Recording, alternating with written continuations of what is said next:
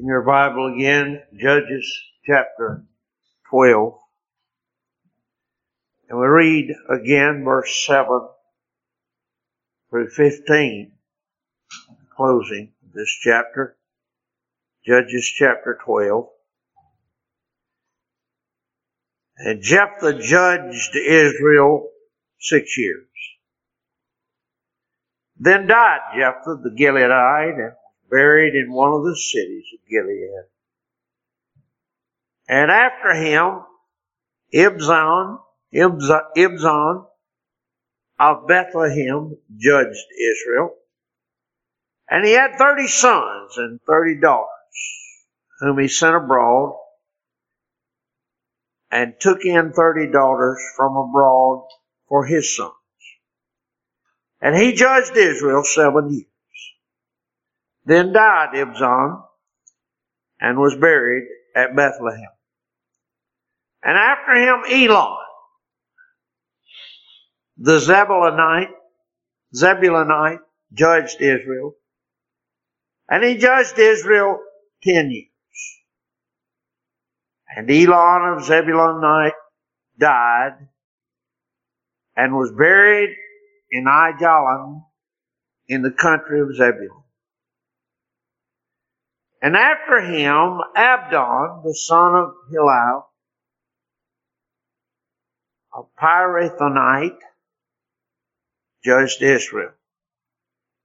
And he had forty sons and thirty sons' sons. If you'll notice the marginal reading in your King James Version, we would say grandsons, but the Hebrew is literally sons' sons. He had forty sons and thirty grandsons that rode on three score and ten asses, ass colts, and he judged Israel eight years. And Abdon, the son of Hillel, the Pirathonite, died and was buried in Pirathon in the land of Ephraim in the mount of the Amalekites. Turn with me again, please, in your hymn book. Stand with me and sing with me hymn number 531.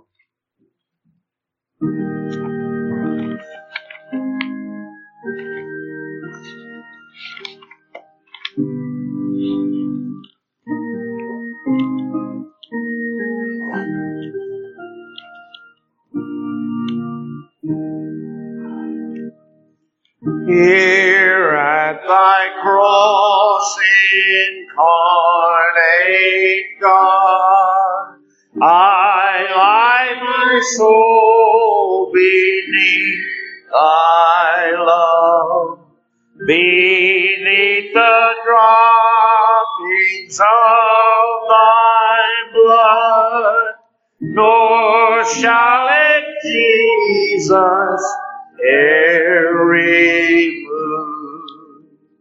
Should worlds conspire to drive me thence, unmoved and firm, this heart should lie.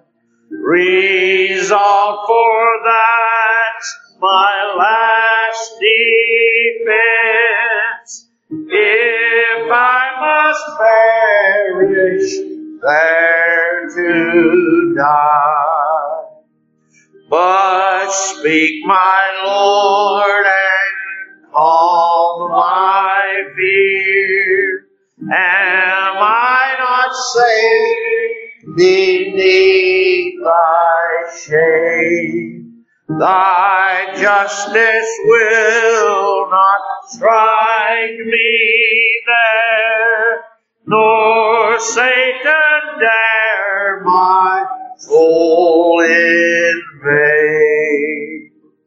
Yes, I'm secure beneath thy blood, and all my foes shall lose their aim.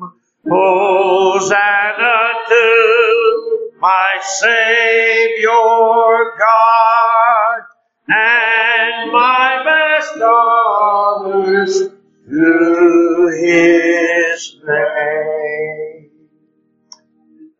Seated.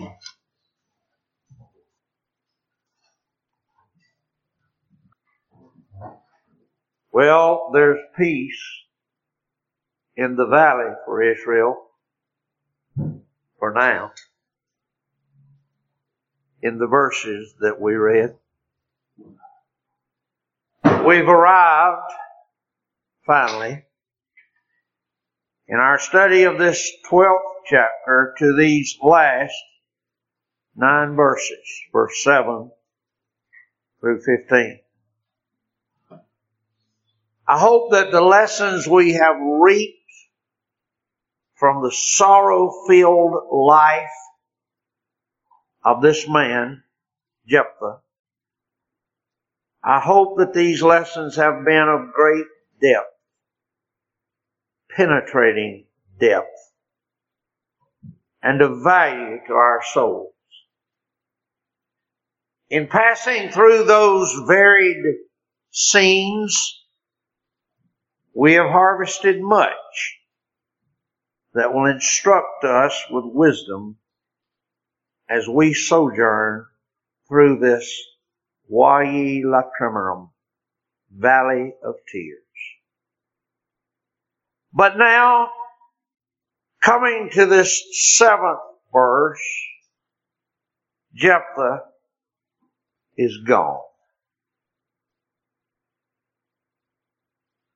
Jephthah judged Israel six years, then died. Then died Jephthah. We come to this seventh verse and Jephthah is gone. Jephthah is no more. And now in rapid succession, in no less than no in rapid succession, no less than three more judges of Israel passed before our eyes in only seven verses. They rise, they reign, they perish, and they're buried. In a portion of scripture whose reading may be accomplished easily in only 45 seconds. I confess that when I first set out some time ago to study these verses, this passage, like so many others before in our studies, seemed to be a desert wasteland to me. And as usual, I could not have been more wrong in my perception. Here again, is a rich mine of scripture jewels. I give them to you this morning in no order but that in which they presented themselves to my own soul. In the first instance, I would set before your mind, number one, what a vast difference God makes between men's lives. What a vast difference God makes between different men's, among different men's lives. In the case of Ibzan, verse 9, he had 30 sons and 30 daughters and 30 daughter-in-laws that are mentioned. While the man Abdon in verse 14 had 40 sons and 30 grandsons, which amounts to at least 90 beloved offspring in the case of Ibzan. and 70 in the case of Abdon, which is a total of at least 160 in the lives of only two men whose life record in the scripture occupied no more than four verses. 160 in only two men recorded in only four verses. And in contrast, we cast our eyes backward to see that blessed Jephthah, whose record occupied 47 verses in two chapters. And he had only one child. And that a daughter. And that child was lost to him forever with no posterity left to bear his name at all.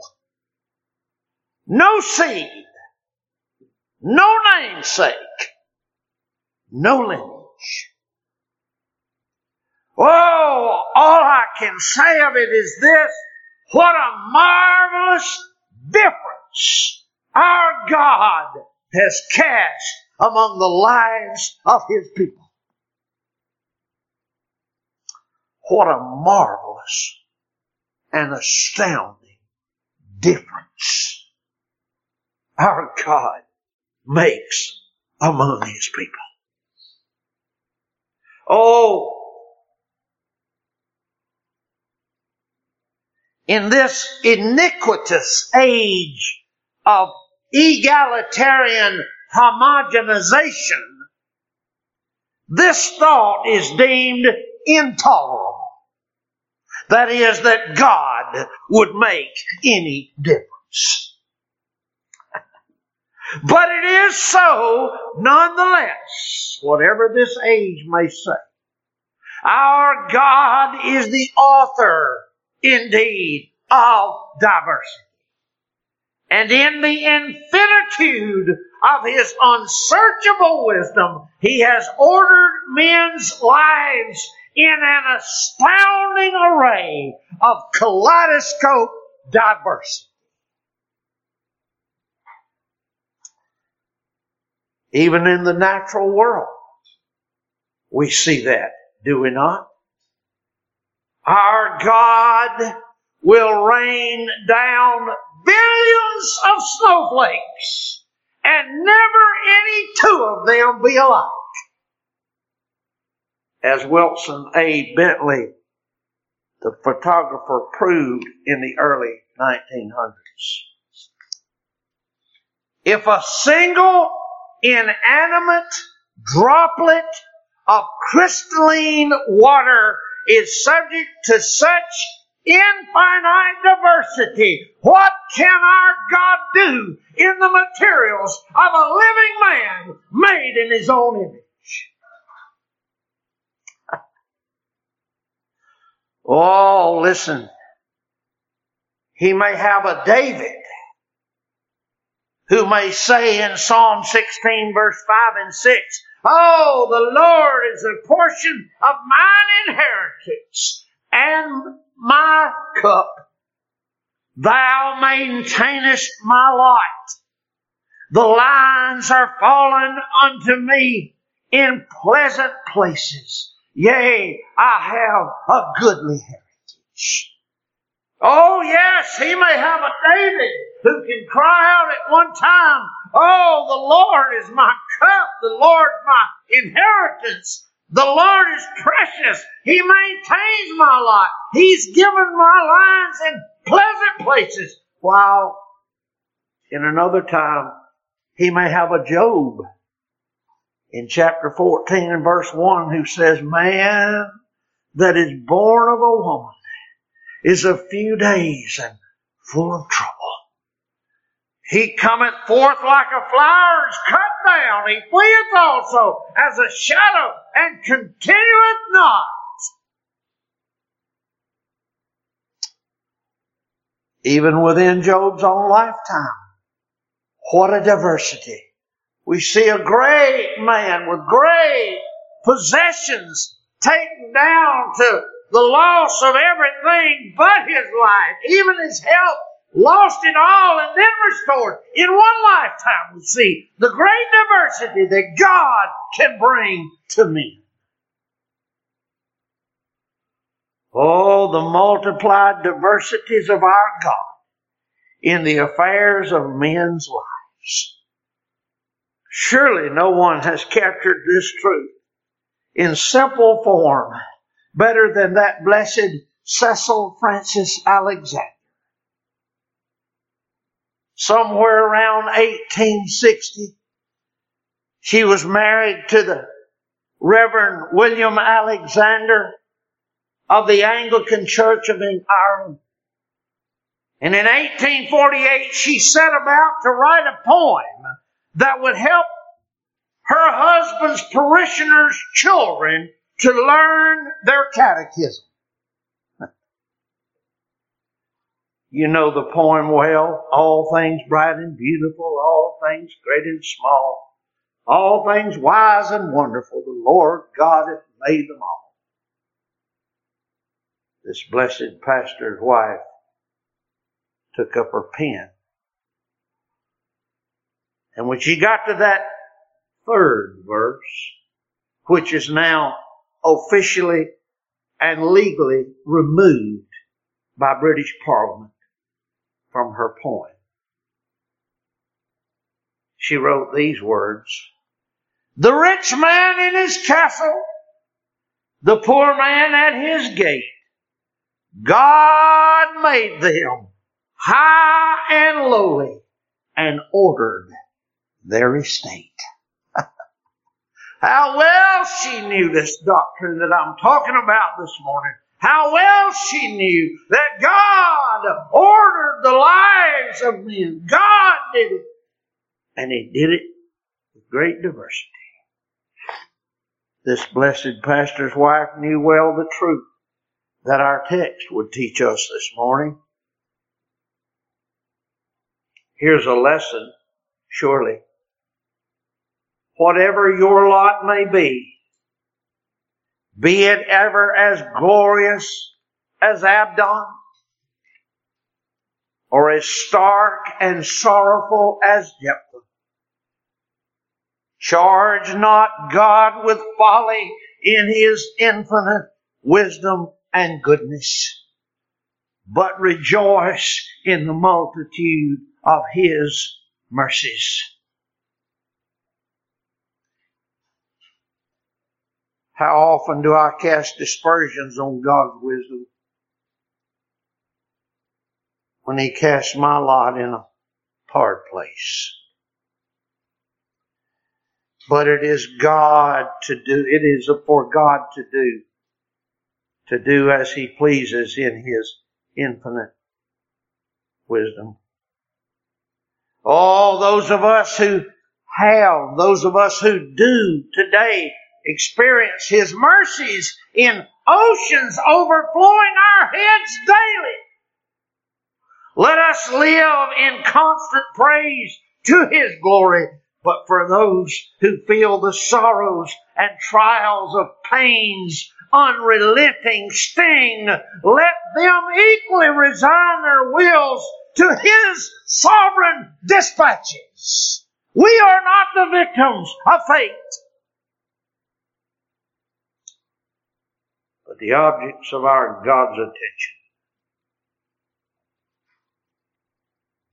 Jephthah kept on with his faithfulness to God, even in the hard places. Oh, I know that our flesh would rebel. Our flesh would withhold His praise when, in His providence, we are the beggar at the gate that Mrs. Alexander talked about. Oh, it's easy to accept His providence when you're the rich man in His palace. But when God makes you the beggar at His gate, it's hard.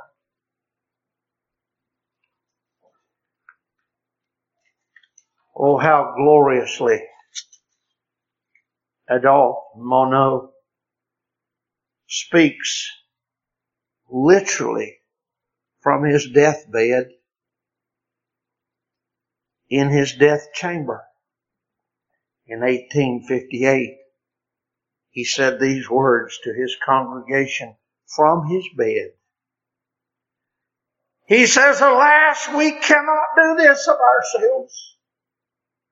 The spirit is willing, but the flesh is weak. And he says the moment after we have raised up to heaven by the simple words of the gospel, our miserable flesh draws us, as it were, down again. Taking us by the feet, it pulls us toward her, binding us there by the weight of pain. My friends, this is the warfare of our whole life. It is the warfare of life. It is the warfare of death. This constant warfare between praising God and His wisdom when we're Jephthah as well as when we are these other men in another place. This dear pastor said, alas, crying out from pain on his deathbed, he said, alas, it's easy to say and to preach any time that faith should triumph over everything else. But when we are called to single combat with the enemy, when we have all to obtain, when we are called to follow Jesus Christ in the morning into the desert, in the evening into Gethsemane and into the afternoon to Golgotha, we feel that it's difficult. Indeed, difficult, but His is the wisdom of a sovereign and the compassion of a mother.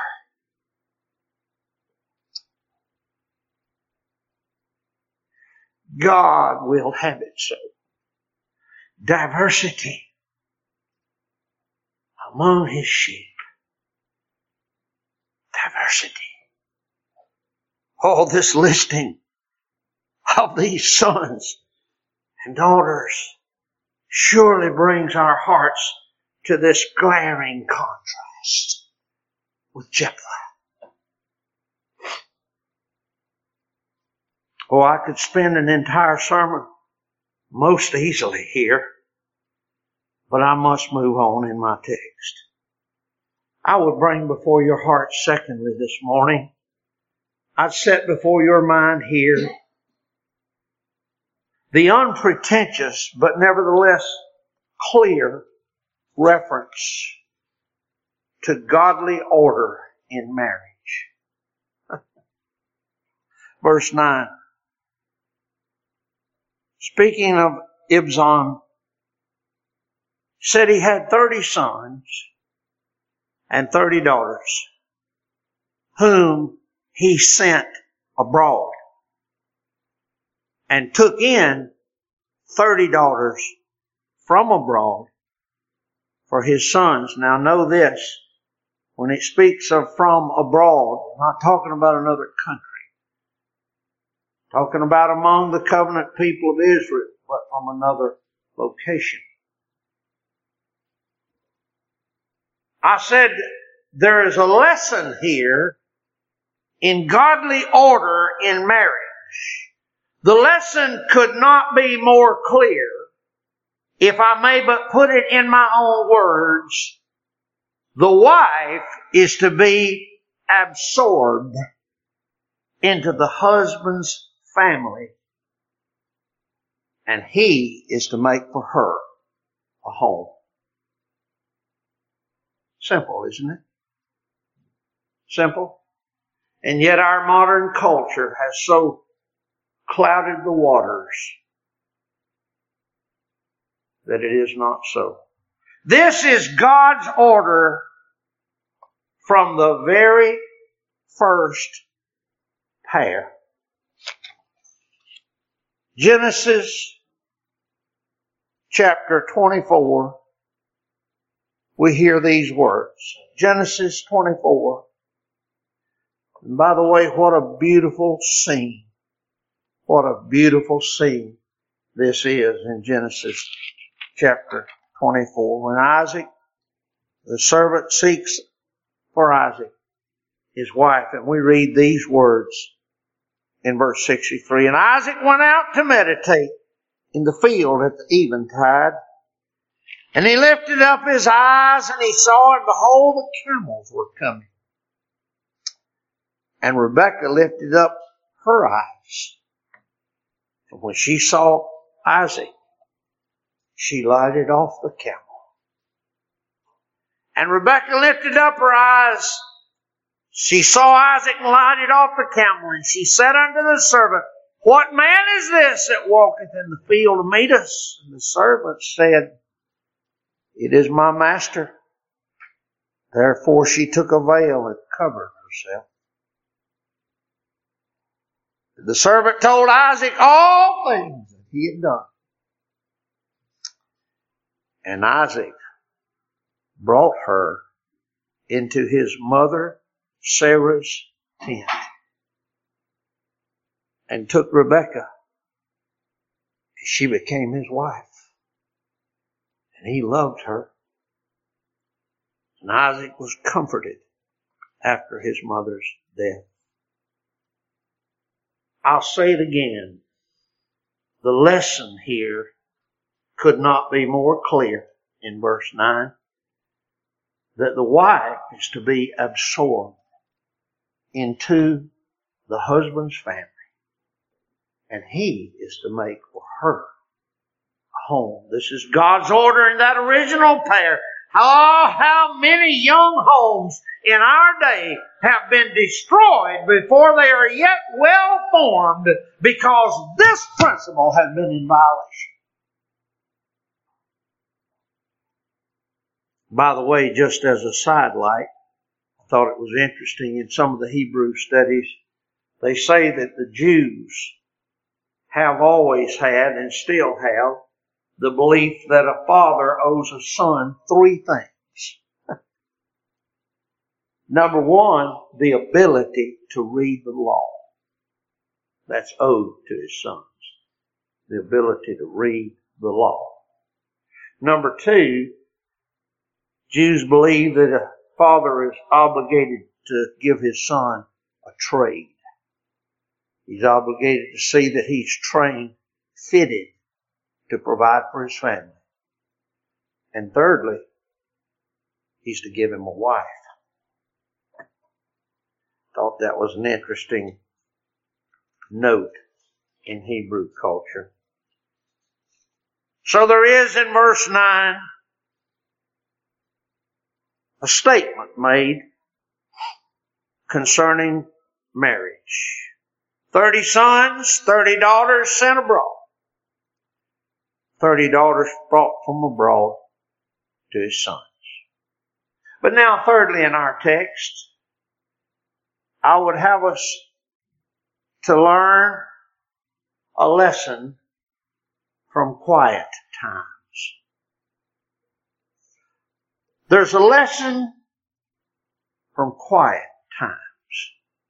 You see, the life of Jephthah's days, coming down to verse 7 in this chapter, had been characterized by violent storms. First, there was the storm of exile. He was cast out of his own home. And then there was the storm of Ammonite terrors. He lived in the wilderness, constantly in battle, striking here and there and every other place he could, striking the Ammonites. There was a constant threat in his life of these Ammonites. terror. Then after his restoration, there was the violent storm of this intertribal hatred that rose up to crush him again. And of course, we all remember and cannot forget that violent storm of loss. The loss of his daughter. Oh, reading this chapter down to verse 7, it is altogether a time of violence, a time of storms, a time of difficulty. But now we come to verse 7, and quiet reigns. quiet reigns in the lives and administration of the next three judges in Israel. The total of these reigns is 25 years. In the span of 25 years, there was a change of government three times. And yet, quiet and safety settled with healing on Israel. Like a cooling dew on a parched landscape, there was quiet in Israel. No record of any invasion, no record of any turmoil within, no record of any trouble. 25 years, three administrations, quiet. And it remained quiet, I might add, until sin reared its ugly head in chapter 13. Quiet reigns in the lives and administrations of Israel for the next three judges one scholar has brought us the lesson from this and taught us well when he said, in his commentary, he said, But now there came quiet, uneventful days both for Israel and his rulers. There is no mention of foreign foe or domestic discord. Scenes of family life take the place of martial muster and blood fighting. There's nothing to record save how long the judges judged and when they died and where they're buried. There's really nothing else to talk about. We infer indeed from the fact that there were judges. We in, infer safely the continual care of God for His people and from the absence of invasion and servitude, we infer that the people did not forsake God. But more than this, we do not know. But the reflection cannot but arise that it is not good for a people to be in continual strife. And by the way, when you look at those scenes on our news, on our televisions, the instigators of this war, look at their history. It is rife with violence and instigating trouble. No peace for them. He said, we're, we reflect on this, we can easily conclude that it's not good for people to be in continual strife. Struggles for supremacy over enemies without and conflict for the settlement of government at home should have their term and give way to the enjoyment of prosperity and peace. And then he says this, the happiest times in a nation's life are not always that shine the brightest on the pages of history. Just a few verses here. Covers three judges, 25 years just a few verses.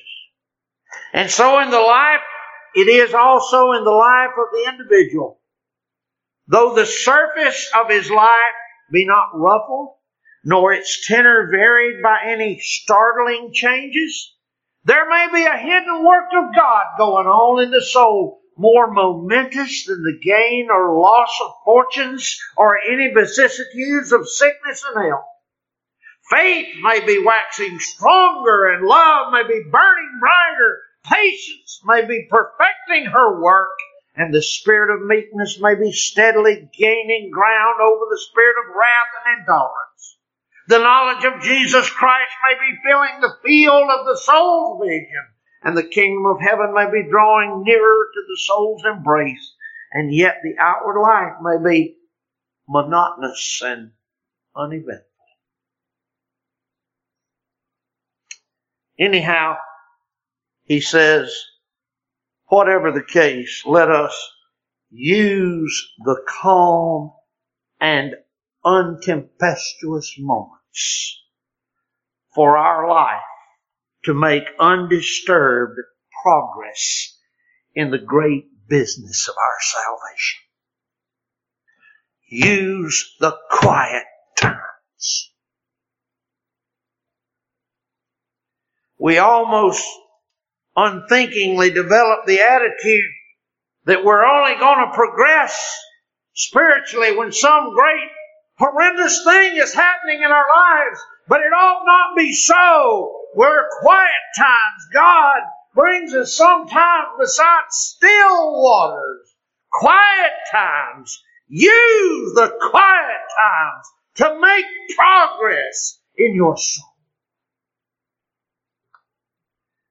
He said, and in the assurance of unwearied love, in the assurance of unwearied love in quiet times, let us pursue our own quiet round of meditation and prayer and praise.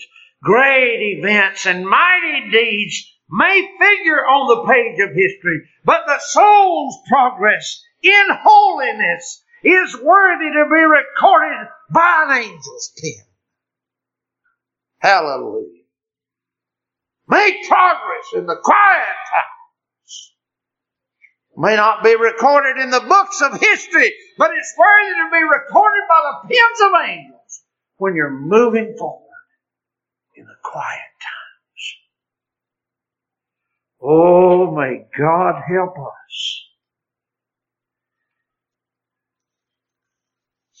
May God help us use quiet times. Quickly now, I give you this final inescapable truth from the brief account contained here. And I give it to you from only three verses. Verse 10, verse 12, and verse 15. While men's lives may differ, as we have seen. While times may change as they do, as we have seen. And while a diverse providence may color every new day, one thing and one thing only remains unchangeable and inviolable death. Verse 10 Then died Ibzan. Verse 12 and Elon died. Verse 15 and Abdon died. I'll say it again while men's lives may differ, while times may change, while a diverse providence may color every new day differently. One thing and one thing only remains unchanged and inviolable death.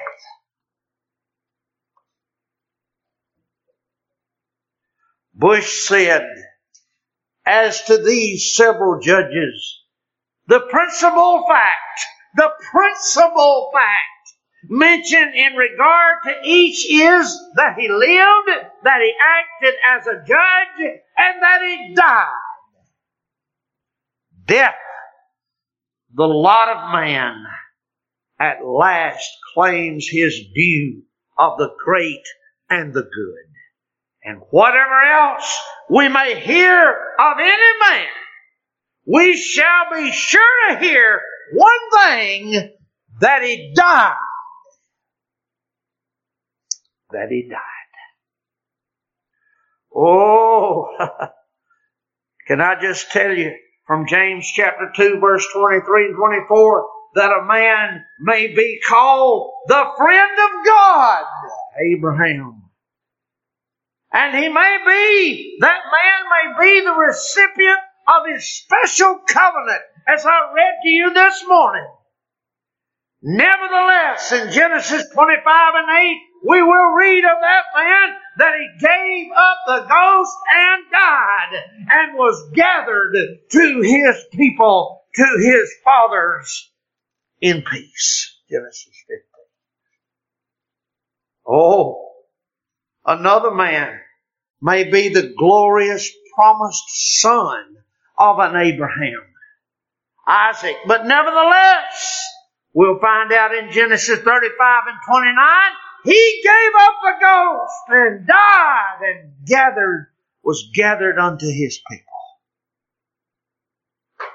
Oh yes, a man may be the father of all of Israel's tribes. Jacob yet We'll find out in Genesis 49, 33, notwithstanding that exalted service in the work of God, he gathered up his feet into the bed and yielded up the ghost. Oh, a man may be used to lead the people of God into the promised land and claim it for Jehovah, Joshua did. Yet we'll read in Judges 2 verses 8 and 10, he too died along with his entire generation. Oh, man may be called the apple of God's eye in Psalm 17 and verse 8. And he may crush all of God's enemies and claim the title as the sweet songster of Israel. Yet he too slept with his fathers and was buried. First Kings 2 and verse 10. Oh, oh man be a, may be a high priest of God with Moses as his companion. Yet he too we're told in Numbers 20, 23, he too is to be gathered unto his people and die there on the top of the mountain. Oh, indeed. Indeed. A man may be God's supreme and singular lawgiver. He may speak to God face to face, Exodus 33 11, as it were, and yet he too will go to the top of Pisgah and die, even if he must be buried by God Himself in Deuteronomy 34. On and on and on I could go in this Bible, but I want you to understand one verse tells it all to us. Hebrews 9 27, it's appointed unto all men once to die. To die. Surely this text this morning jumps out to shout in our face, these men died, whatever diversity in their lives. Oh yes. Could I just take you a step further and tell you our blessed Lord came into this world to die. That death may no longer reign. But until that glorious hour of final consummation, death, that final enemy, will take every man at last. Oh, Ibzan, Elon, Abdon, if they could come before this congregation and stand in this place and testify to you, they would stand in the midst of this congregation this morning and testify that whatever your life may have been, you will die. You will die. You will die. I try so hard in the jail to bring this message. Men in jail are consumed with thoughts of some tomorrow. The day my, my attorney's gonna come and meet with me.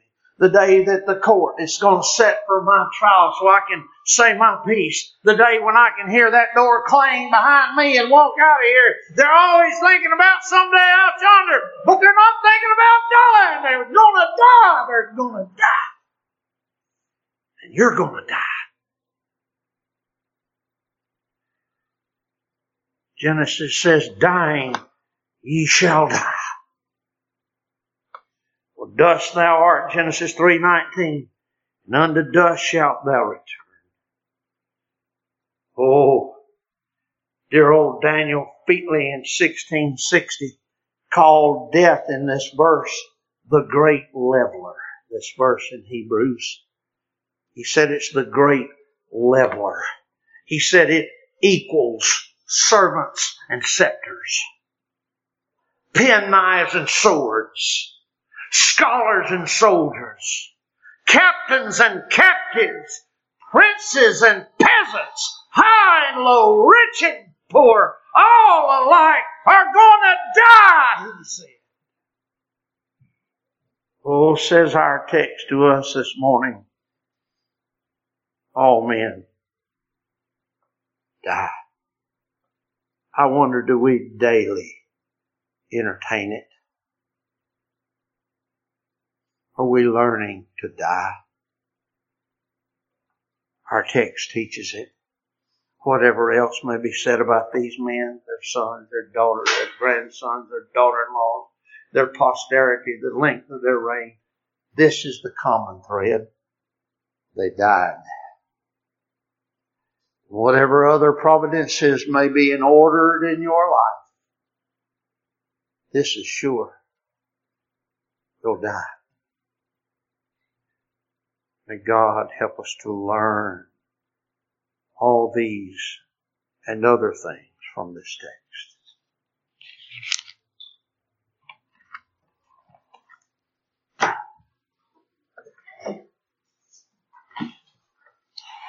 Stand with me, please. Turn to 493 and let's sing together. Sweet is the friendly voice which speaks the words of life and peace, bids the penitent rejoice, sin, sorrow cease.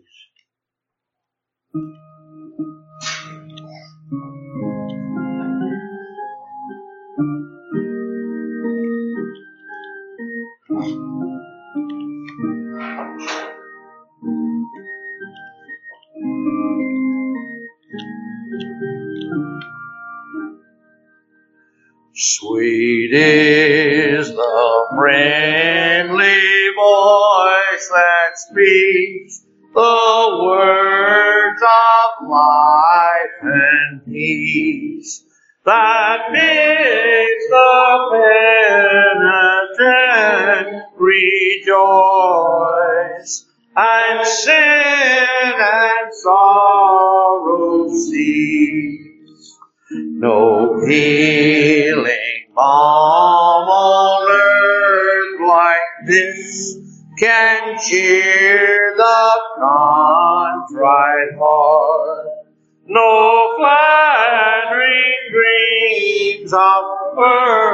earthly bliss, such pure delight impart.